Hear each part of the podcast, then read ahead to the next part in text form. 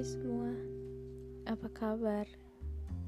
Gue mau sedikit sharing tentang apa yang gue dapat dari beberapa ayat di Mazmur seratus sembilan belas.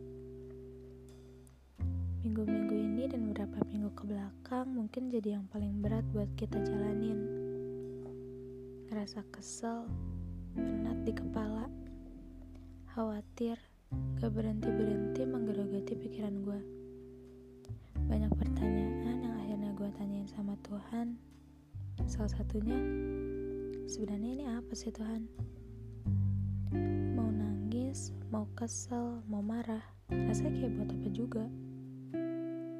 Gue bingung mau marah sama siapa, karena yang bikin gue marah gak di depan gue. Keadaan sekarang bikin gue kehilangan banyak mimpi-mimpi gue yang udah gue usahain.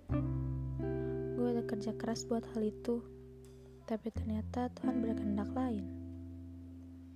Tuhan kasih keadaan sekacau ini dan semua yang gue siapin dari awal tahun ini rasanya sia-sia.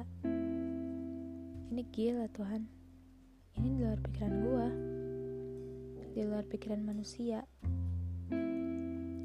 Mungkin Tuhan mau ngingetin gue, lo harus kenapa-napa untuk ngerti rencana gue. Iya, rencananya Tuhan. Jujur, gue tertindas sama keadaan kayak gini. Mental breakdown muncul di diri gue.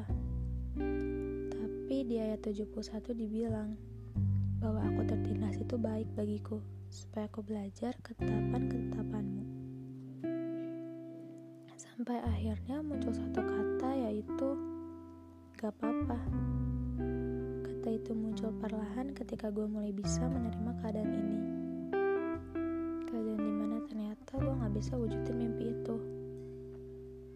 Gue mulai ubah isi doa yang tadinya ngeluh jadi bersyukur, yang tadinya gue mempertanyakan, gue jadi bilang, Tuhan, gak apa-apa kok. Mungkin Tuhan mau setiap kejadian ini jadi sebuah buku pelajaran yang akhirnya membentuk setiap kita. Kayak yang ditulis di ayat tujuh puluh tiga, tanganmu telah menjadikan aku dan membentuk aku, berilah aku pengertian supaya aku dapat belajar perintah-perintahmu. So, ngerasa kenapa-napa itu gak masalah kok, tapi jangan lama-lama ya, karena ternyata ngerasa gak apa-apa dan mensyukuri setiap kejadian yang terjadi jauh lebih bawa dampak. God bless ya teman-teman.